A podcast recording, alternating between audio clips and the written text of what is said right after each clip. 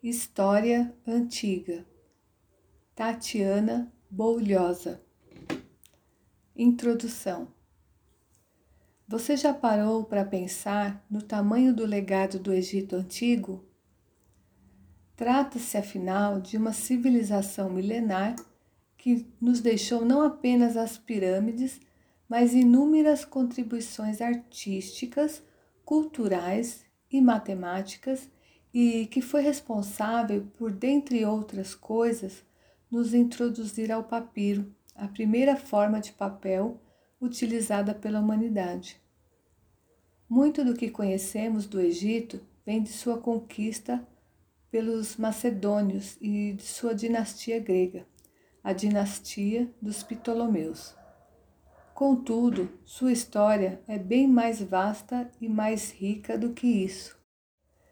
Vamos conhecer um pouco mais sobre essa terra desértica, tornada fértil, literal e figurativamente, por um dos maiores rios do mundo? O Egito é uma dádiva do Nilo. Os egípcios formavam uma civilização que se iniciou por volta de 4000 a.C e chegou ao fim em 525 a.C., quando Cambises, rei dos persas, derrotou o faraó Psamético III na Batalha de Pelusa. Em mais de 3 mil anos de história, teve 26 dinastias e foi um estado autônomo. No entanto, desde que caiu nas mãos dos persas, sua sorte mudou e sua autonomia só foi reconquistada em 1954, quando declarou sua independência do Reino Unido.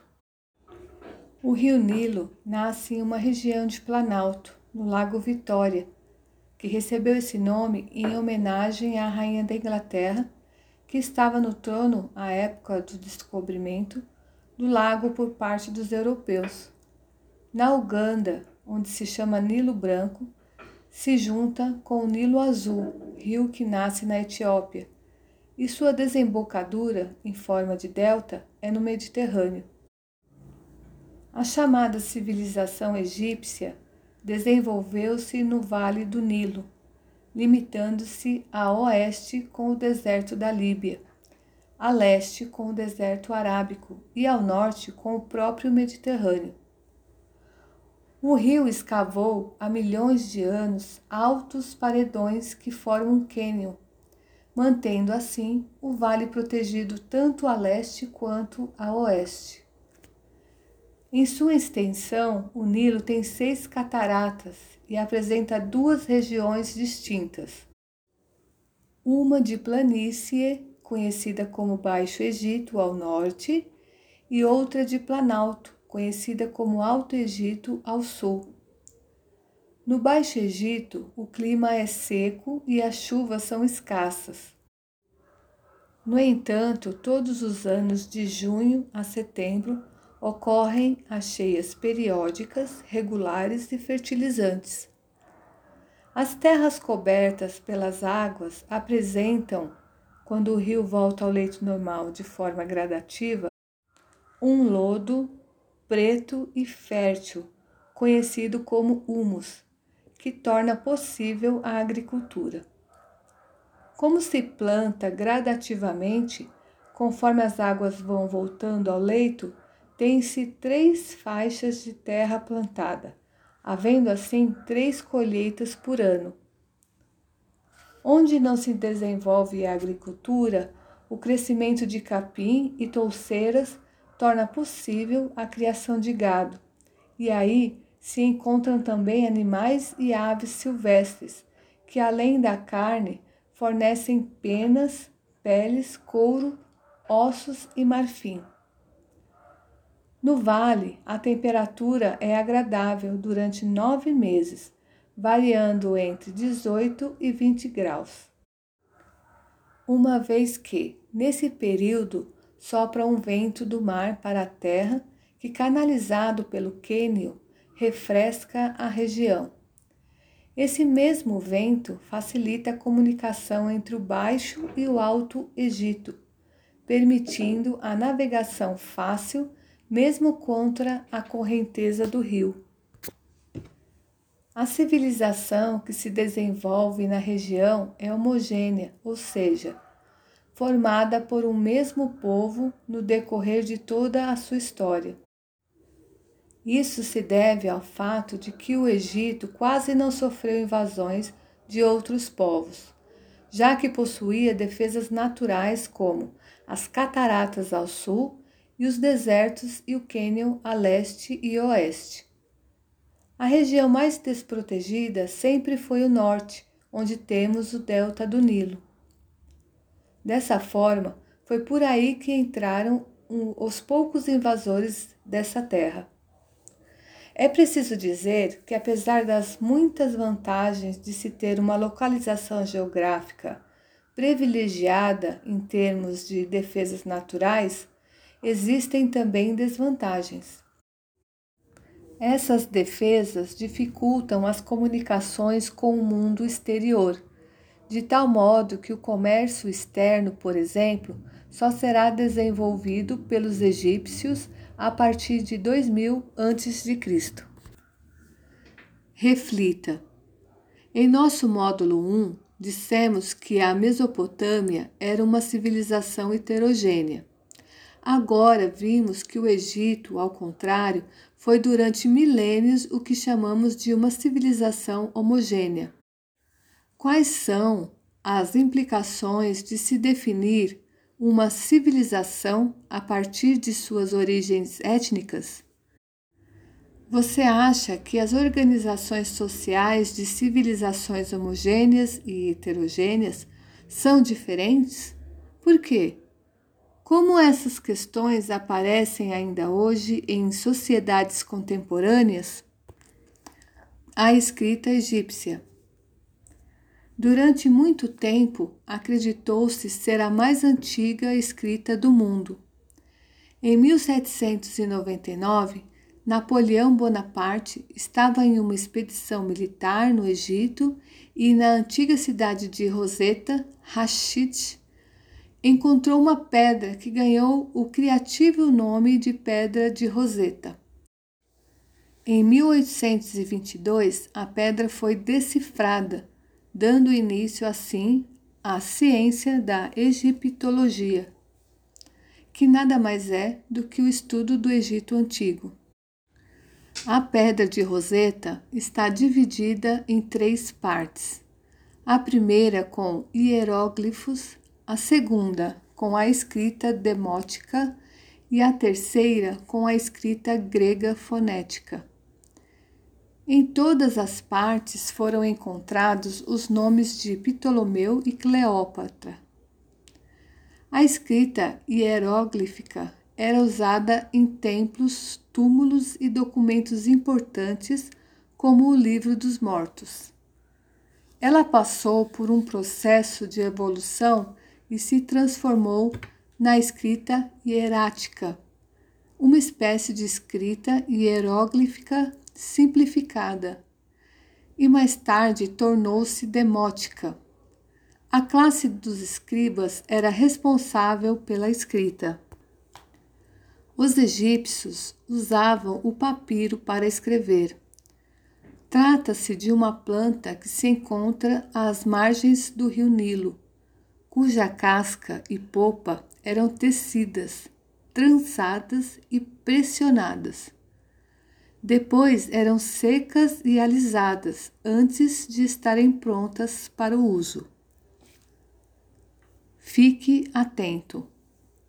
Quando falamos sobre as escritas, existem diferentes classificações que podem ser empregadas. De forma geral, podemos dizer que existem pelo menos cinco tipos diferentes de sistemas de escrita: pictográfica, ideográfica, silábica, alfabética e fonética e alfabética fonológica. A escrita pictográfica, associada à arte rupestre, é aquela cujos símbolos representam ideias, conceitos ou objetos, utilizando-se de desenhos figurativos e estilizados. A escrita ideográfica, cuneiforme e hieróglifos ou escrita chinesa é aquela que consiste num sistema de escrita que se manifesta através de ideogramas, símbolo gráfico ou desenho, signos pictóricos, formando caracteres separados e representando objetos, ideias ou palavras completas, associados aos sons com que tais objetos ou ideias são nomeados no respectivo idioma. A escrita silábica, por sua vez, se configura como um sistema em que cada símbolo representa uma combinação de sons. A escrita alfabética e fonética, nosso sistema, consiste no uso de símbolos que representam sons, mas que nem sempre correspondem exatamente ao som da língua em questão. Por fim, temos a escrita alfabética fonológica, que seria ideal, em que cada símbolo representa um som. História política. O período pré-dinástico de 4000 a.C. a 3200 a.C. Há vestígios que provam que os seres humanos já habitavam a região fora do Vale do Nilo desde o Paleolítico. Contudo, verificamos que foi durante o período Neolítico que nossos antepassados se tornaram sedentários e foram viver próximos aos rios, passando a se dedicar ao pastoreio e à agricultura. O crescimento dos grupos sociais significou também a formação de famílias totêmicas famílias que cultuavam um mesmo totem, ou seja, ídolo, geralmente de madeira, representando animais ou pessoas que protegiam um clã ou clãs, reunidas principalmente pelo parentesco religioso e governadas por um conselho de anciãos que no Egito era conhecido como Saru, enquanto que, em tempos de guerra, o comando cabia a um chefe guerreiro ocasional. A união desses clãs, que se deu com o passar do tempo e o crescimento dessas tribos, originou o Nomos, que pouco depois passou a ser chefiado pelos guerreiros, que se tornaram nomarcas. Esses nomos continuaram a crescer e se uniram até que ficassem distintos apenas dois reinos, um ao norte e outro ao sul. Em 3200 a.C., Menes, príncipe do sul, unificou os dois reinos e se tornou o primeiro faraó, governante do Egito unificado dando origem à primeira das 26 dinastias que governaram o Egito de 3200 a 525 a.C. O período dinástico de 3200 a.C. a 525 a.C. Antigo Império o Faraó, nessa época, tinha diversas atribuições. Era senhor absoluto do Egito, administrador, legislador, juiz, sumo sacerdote, chefe militar, representante de Deus na terra e também um Deus. Tratava-se, portanto, de um governo teocrático, o que justificava a prática da endogamia, casamento dentro da própria família, já que um Deus não podia misturar seu sangue com o de qualquer pessoa. A política era de paz durante esse período, não de agressão. Provavelmente por isso não havia um exército organizado. Primeiro período de caos. No fim do antigo império se iniciaram as grandes construções de túmulos. Para conseguir dinheiro suficiente, o governo passou a cobrar altos impostos e após a sexta dinastia, a situação chegou a um patamar intolerável. O poder do Faraó sofreu um considerável enfraquecimento, enquanto o poder dos nobres, antigos nomarcas, se fortaleceu, principalmente devido a várias revoltas de caráter social, motivadas pelos altos impostos. Com tudo isso, fica fácil entender como os nobres tomaram o poder do Faraó, dando início ao primeiro período de caos durante 200 anos. A figura do Faraó continua a existir, mas perdeu função efetiva. Médio Império Em 2100 a.C., um príncipe reunificou o Egito dominando os nobres e se tornando faraó da 11ª dinastia, dando início ao período chamado de Médio Império.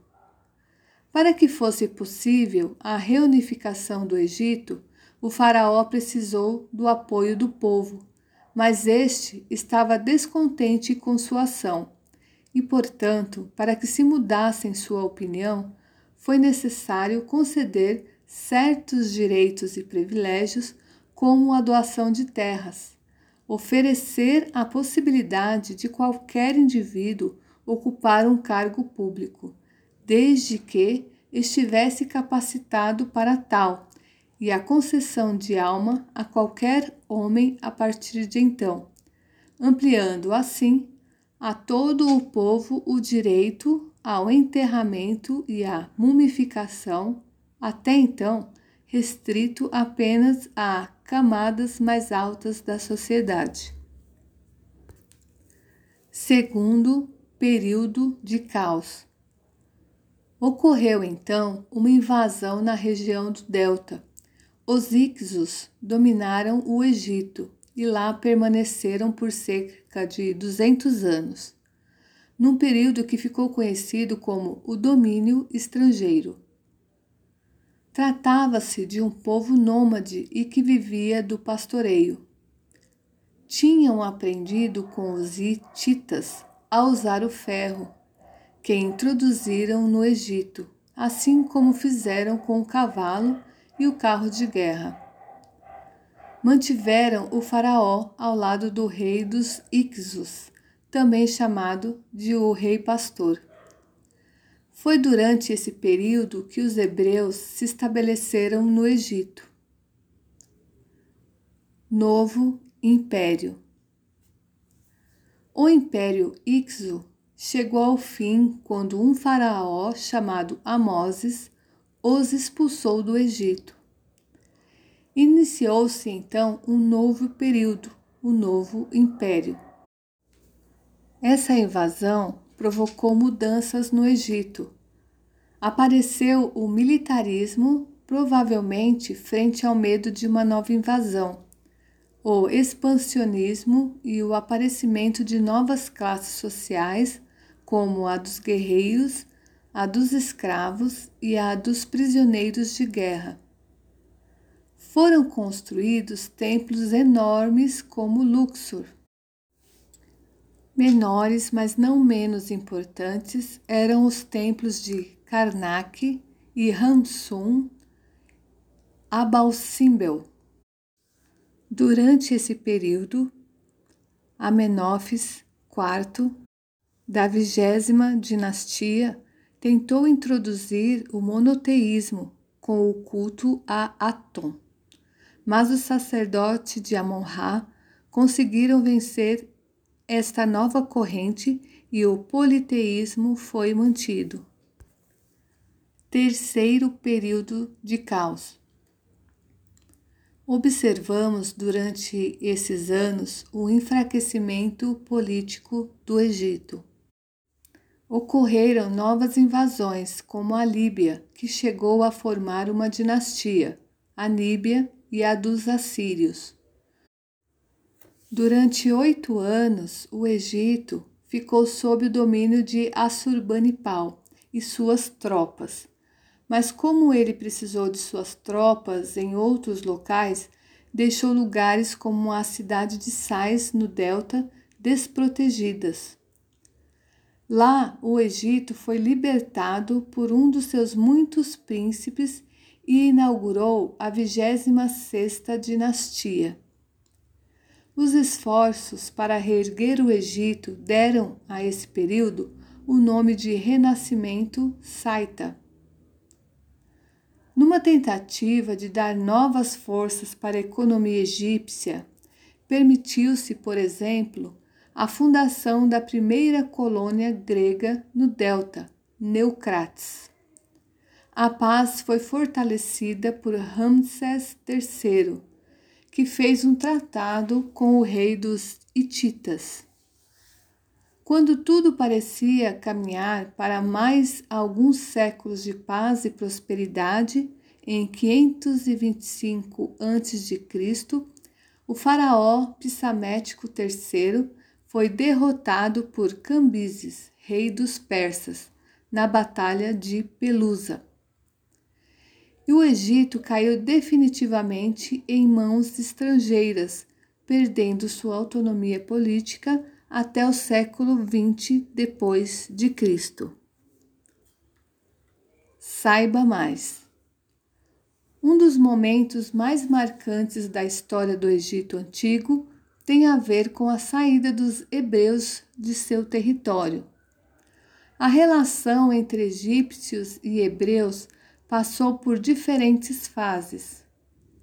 Originalmente acolhidos e incorporados à sociedade egípcia, com o tempo os hebreus foram se tornando marginalizados e muitos foram escravizados.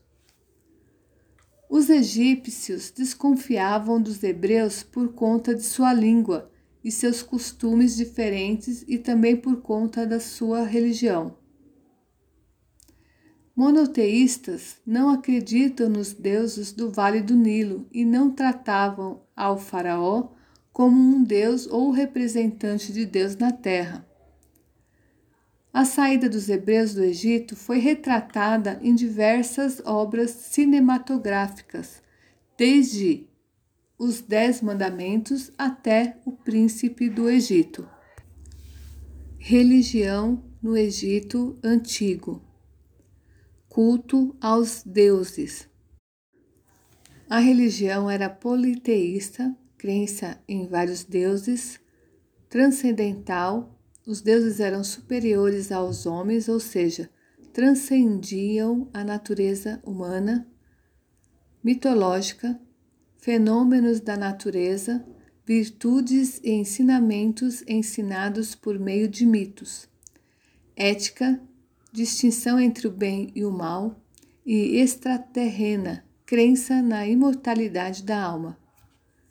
No início, quando estavam organizados em nomos, havia o culto ao totens, e quando o Egito estava organizado em dois reinos, Rã era o deus mais importante do norte e Amon, do sul. Quando Menes unificou politicamente o Egito, também houve uma união religiosa, surgindo assim Amon-Ra, o deus protetor dos faraós. Templos. Chegava-se aos templos por uma larga avenida ladeada por esfinges ou carneiros de pedra. Diante do templo levantava-se um obelisco no qual estavam gravadas as realizações do Faraó ou a história do Deus. A entrada do templo era composta por dois enormes blocos de pedra, chamados pilones.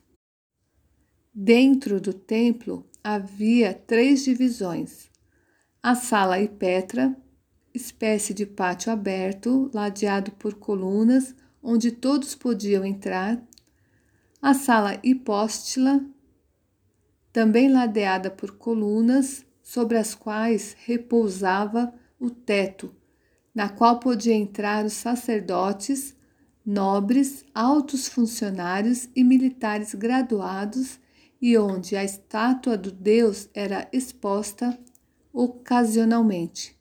E o santuário, a parte mais íntima do templo, o aposento do Deus, onde só podiam entrar o Faraó e os sacerdotes que dele cuidavam. Culto aos mortos. Acreditavam que o homem tinha uma parte material ou corpo e uma parte imaterial, a alma, que era imortal. A alma continuava a existir após a morte, mas o corpo não.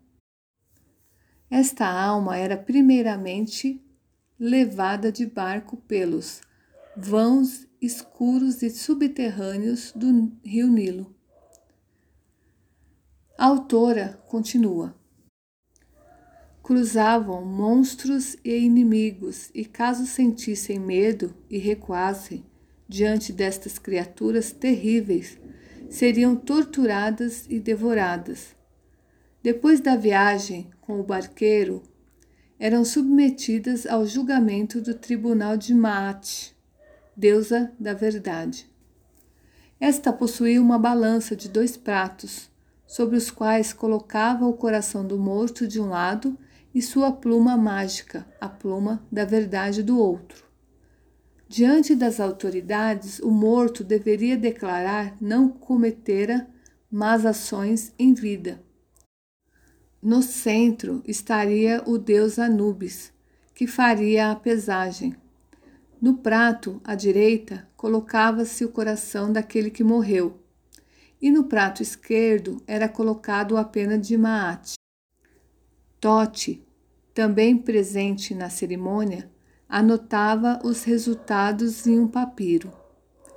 Caso houvesse um equilíbrio entre os lados, ou o coração fosse mais leve que a pluma, o morto recebia a graça da presença de Osíris e a possibilidade do céu, pois se constatava que ele contou a verdade sobre suas ações. Se, ao contrário, o coração fosse mais pesado que a pluma, estava traçada a desgraça. O devorador entrava em ação triturando os ossos, mastigando a carne e bebendo o sangue do morto. O corpo, por sua vez, deveria ser conservado para que a alma continuasse a existir. Além disso, a alma poderia visitar o corpo e por isso os egípcios enterravam junto com os mortos estátuas representando o morto, com as quais o K se identificava. O livro dos mortos era igualmente enterrado junto com o corpo que não só orientava o falecido, como também lhe ensinava como se portar diante do tribunal dos mortos. Este livro continha todas as virtudes do morto, porém, sempre de forma negativa. Túmulos a respeito dos túmulos, é preciso dizer que no Egito foram três os seus tipos: mastaba, pirâmide Zoser e hipogeu. A mastaba, do árabe banco, foi o tipo de túmulo predominante durante as três primeiras dinastias e tinha, grosso modo, a forma de um tijolo gigante. A pirâmide Zoser apareceu com a terceira dinastia, tratando-se de uma pirâmide em degraus ou escalonada, sobrepondo mastabas decrescentes. Na quarta dinastia surgiram as pirâmides lisas ou perfeitas, as maiores e mais conhecidas pirâmides egípcias. Entre elas estão as famosas pirâmides de Gizé Queops, Kefren e Mequeríneos. Os hipogeus são túmulos subterrâneos escavados na rocha a partir da 18ª dinastia.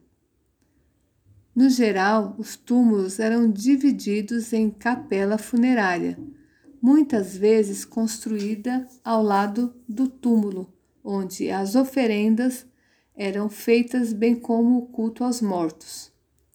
Serdab, onde estavam os bens do morto e suas estátuas, e câmara funerária, onde ficava o sarcófago.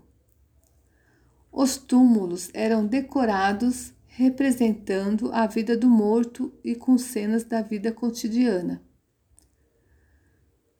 Ao pensarmos na vasta importância atribuída à morte pela sociedade egípcia, atentamos-nos ao tema do destino. Entre os egípcios, pode-se observar claramente a preocupação com o devir. O processo de mumificação parece representar a necessidade de eternizar uma determinada vivência, de preservar o corpo para a jornada que se segue. Uma múmia dentro de um sarcófago sobrevive aos tempos, tornando-se imortal. Portanto, é a ideia de infinitude que prevalece nestas representações organização social e política. A base da sociedade no Egito era a família monogâmica e interessante de ser observado nesse espaço geohistórico, a mulher sofria relativamente menos discriminação, tendo acesso a atividades sociais e produtivas. Por outro lado, tratava-se uma sociedade estamental, ou seja, dividido em castas, o que significa dizer que a pessoa tinha sua classe social determinada pelo seu nascimento e não havia mobilidade social. Não se podia mudar de classe. Dentro da sociedade, encontramos de forma hierárquica, de cima para baixo, faraó e família, nobreza e sacerdotes, altos funcionários, guerreiros que só surgiram no novo império, artesãos e artífices, agricultores e escravos.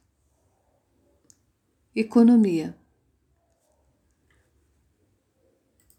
A economia egípcia era dirigida e intervencionista o que não permitia o aparecimento de um grupo de comerciantes. O Egito tinha um governo centralizado que facilitava a construção de diques e a abertura de canais de irrigação. E as terras utilizadas para a colheita eram do faraó, da nobreza e dos templos. Plantavam o centeio, a cevada, o trigo, o linho e outros cereais, de acordo com as ordens dadas pelos donos da terra. Além do papiro, outra riqueza natural era a flor de lótus, importante moeda de troca, já que não havia cunhagem nessa economia natural.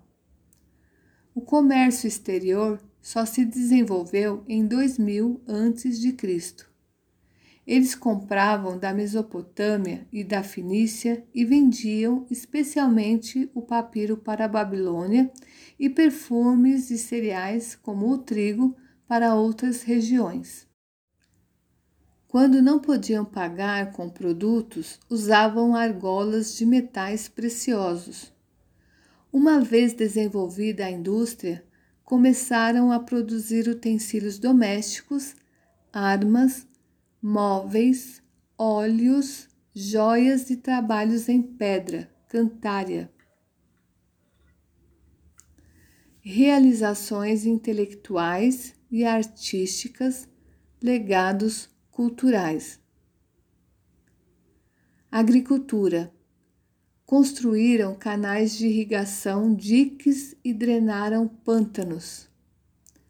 Matemática. Desenvolveram a matemática desde o período pré-dinástico para resolver problemas de ordem prática, como a demarcação das terras para o cultivo e a abertura de canais para irrigação após cada enchente, por exemplo tinham sinais que representavam os números de 1 a 9. Inventaram a subtração e a soma. Calcularam a área do trapézio e inventaram a multiplicação e a divisão, mas usavam um processo muito complicado. Astronomia. Fizeram um mapa do céu e deram nomes para algumas constelações. Calcularam a duração do ano, 360 dias mais cinco dias de festas, e o dividiram em 12 meses de 30 dias, com três semanas de 10 dias. Fizeram até mesmo um relógio de água, clepsidra Medicina. Devido à mumificação, tinham certo conhecimento da anatomia humana. Foram especialistas em correção de fraturas. Fizeram cirurgias de catarata e até de cérebro, trepanação. Fizeram obturações dentárias e tinham uma noção sobre a importância do coração no sistema circulatório. Literatura. Fabricaram o primeiro tipo de papel, o papiro.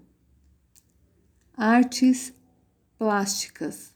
A religião influenciava em todos os aspectos da vida do Egito e marcou a também a arte, impondo certas características que deram peculiaridade à arquitetura, à escultura a gravação e a pintura. Observamos uma preocupação pela, pela durabilidade das obras, porque representavam a grandeza e a duração do império. Arquitetura. Construíam templos para os deuses e túmulos para os mortos, onde se destacaram a preocupação pelo tamanho e pela duração inventaram a coluna com o capitel enfeitado, que recebia o nome de acordo com o ornamento usado. Papiriforme em forma de papiro, lotiforme em forma de lótus ou palmiforme em forma de palmeira. Além disso, foram os primeiros a usarem troncos rolantes para locomoção de grandes volumes, blocos de pedra principalmente e rampas pintura. Não usavam a perspectiva. Cobriam as paredes e decoravam as colunas com as pinturas. Usavam tintas vegetais e minerais. De acordo com as regras dos sacerdotes de Amon-Ra, os homens eram coloridos de ocre, as mulheres de amarelo e os mortos de verde. Escultura apresenta como características a imobilidade, a verticalidade, a simetria, a impessoalidade e o anonimato. Além das enormes figuras encontradas nos templos e estátuas colocadas nos túmulos, encontramos pequenas representações de cenas da vida cotidiana, como uma pescaria e etc. Gravações feitas em alto e baixo relevo, são encontradas nos obeliscos, nos pilones dos templos, entre outros. Descrevem passagens das vidas dos faraós e dos deuses. Não eram apenas gravuras, mas também e principalmente inscrições narrando os acontecimentos. A civilização persa entre a planície mesopotâmica a oeste e a planície do rio Indo a leste, localiza-se o Planalto do Irã. Ao norte, faz fronteira com o Mar Cáspio e ao sul com o Golfo Pérsico. É uma terra pobre, montanhosa e desértica, em sua maior parte com clima árido e temperaturas oscilando entre 50 graus no verão e 25 graus no inverno. Nas encostas das montanhas, no entanto, existem extensões de terras férteis onde se desenvolveu a agricultura, com a água provinda do degelo das montanhas, garantindo a irrigação plantavam principalmente árvores frutíferas. Essas montanhas são cercadas de florestas densas, onde se encontram animais selvagens, muitas vezes abatidos para alimentação, e aves de rapina, bastante apreciadas pelos persas. Por volta do ano 2000 a.C., levas sucessivas de tribos indo-europeias se deslocaram, vindas do sul da Sibéria, nas proximidades do rio Indo e partiram em direção ao ocidente. Dois grupos acabaram por se estabelecer no Planalto do Irã. Essa ocupação aconteceu por volta do século 8 a.C. Os medos ao norte e os persas ao sul. Os persas, por sua vez, formaram um dos maiores impérios da antiguidade, que só chegou ao fim no ano de 330 a.C., conquistado por Alexandre Magno, rei da Macedônia. História política. Os medos foram os primeiros a se organizarem politicamente, formando um reino com capital Ecbátana, para fazer frente aos constantes ataques assírios. Unificados, acabaram por dominar os persas. A partir de casamentos mistos, tanto os terrenos quanto os divinos e da adoção de parte a parte dos costumes do outro, medos e persas acabaram por se confundir tornando-se expressão de um único povo. Na verdade, a única tribo persa a resistir ao domínio medo foi a dos Aquemênidas. Eles abandonaram o planalto do Irã e foram viver no Elam, cuja capital é Susa, onde mais tarde foi encontrada a pedra com nosso já conhecido código de Dunge. Em 612 a.C., o rei Medo Siaxeres aliou-se a Nabopolassar, rei dos caldeus, e aniquilou o império assírio. Reflita: qual a legitimidade do poder político? No Egito Antigo, a questão da ligação do Faraó com as divindades e seu papel de divindade no plano terreno era de extrema importância.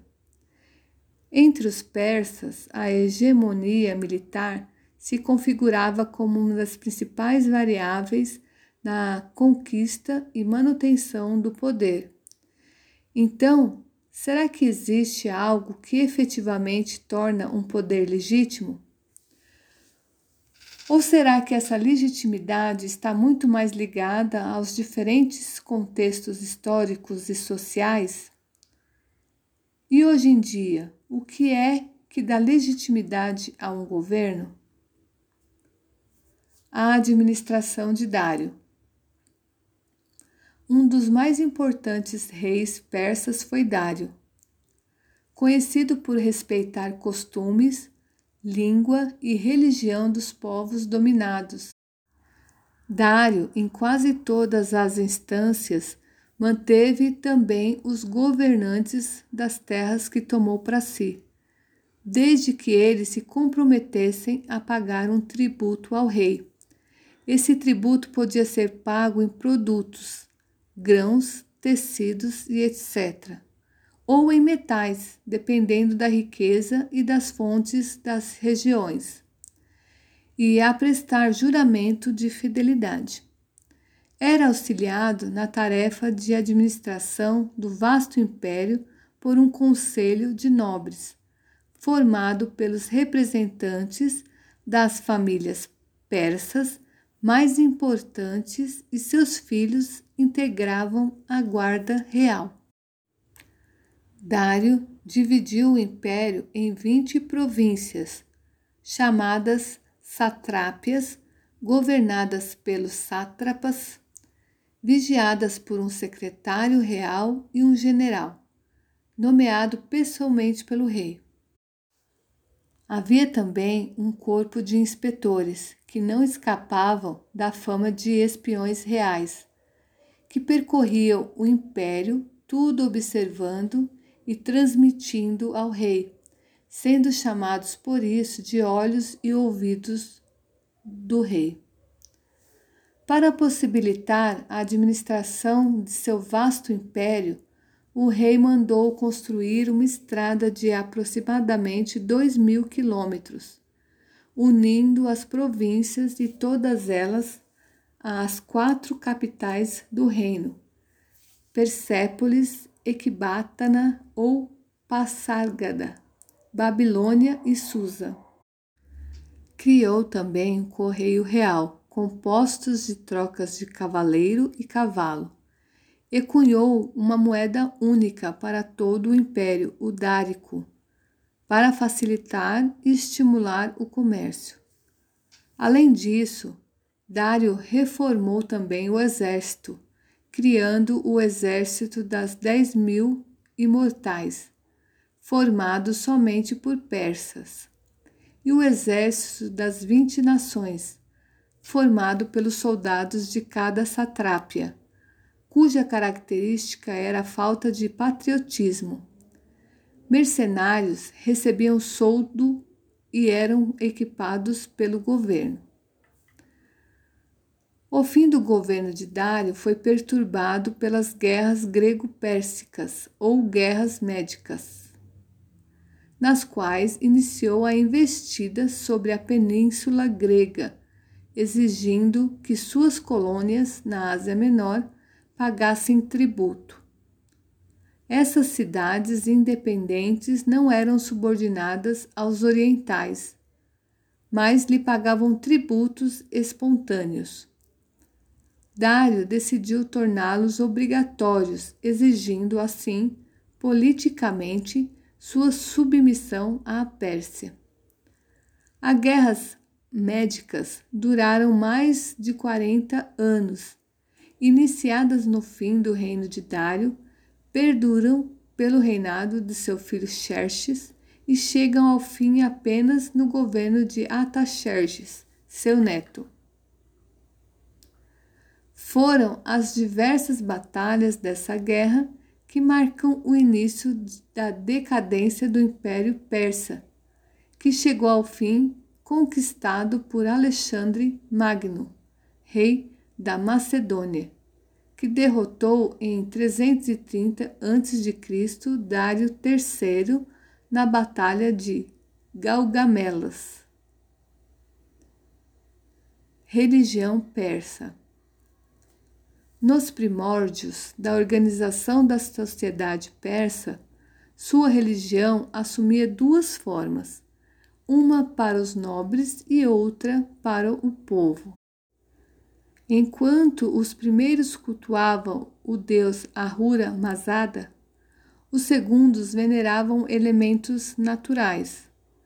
Com o passar do tempo, as duas formas de crença e culto se tornaram mais próximas e, no século V a.C., uniram-se e foram reformadas por Zoroastro ou Zaratustra cujos ensinamentos foram escritos naquele que se tornou o livro sagrado dos persas. A Avesta ou Zend Avesta, que significa lei e revelação. O zoroastrismo ou mazidaísmo apresenta dois deuses, Ormus ou Mazda e Ariman, que representam o bem e o mal e que se encontram em guerra constante. As vitórias nas batalhas, ora são do bem, ora do mal.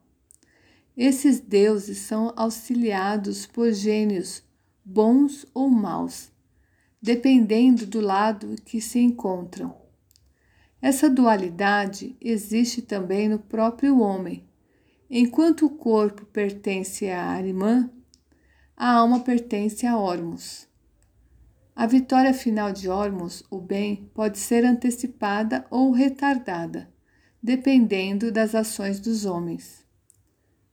Para auxiliá-lo nessa luta, ele enviaria um Salvador, e nesse momento viria também o fim do mundo, a ressurreição dos mortos e o juízo final, o que faz dessa religião uma crença dualista transcendental, extraterrena, ética, revelada, messiânica e escatológica. Os persas vinculavam a morte com o mal, acreditando que os cadáveres pertenciam aos espíritos ruins. Por tal motivo, era necessário um completo afastamento do morto, evitando contaminação. O ritual fúnebre implicava em depositar o cadáver sobre um local elevado e descoberto, voltado para o sol. Depois, os vivos deveriam fugir rapidamente dos demônios da morte. Realizações intelectuais e artísticas, legados culturais os persas não ficaram conhecidos por sua originalidade. Em termos artísticos e intelectuais, reproduziram as produções de outros povos, buscando sempre incorporar em seu estado aquilo que seus vencidos tinham de melhor. Assim, adotaram, por exemplo, da Mesopotâmia, a escrita cuneiforme, o uso de, dos tijolos vitrificados, as construções em terraço e suas leis. Do Egito, as colunas lotiformes e palmiformes e os sarcófagos para os seus reis. Inovaram, no entanto, em relação à sua administração e religião. A primeira serviu de base para a administração do império, enquanto que a segunda será a base do judaísmo. Considerações finais. O Egito constituiu-se em um império homogêneo e milenar, que sobreviveu enquanto Estado autônomo por quase 3 mil anos, até a conquista por parte dos persas. Vimos como a relação dos egípcios com seus faraós era marcada pela compreensão da divindade e discutimos as formas como a religião passa a ser uma das variáveis da construção de um Estado. Discutimos também os limites da interferência do Estado na economia e na própria organização social, destacando diferenças entre a experiência do Vale do Rio Nilo com aquela dos povos da Mesopotâmia e com a de seus conquistadores, os persas.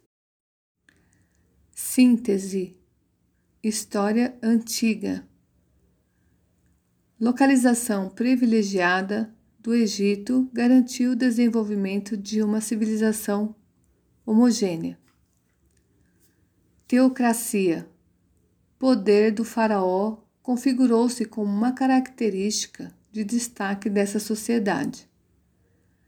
Revolução da construção com templos e pirâmides surgimento do papiro.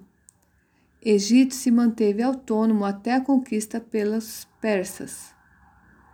Organização do Império Persa torna-se modelo do Império Romano. Helenismo, período mais complexo do hibridização cultural da história.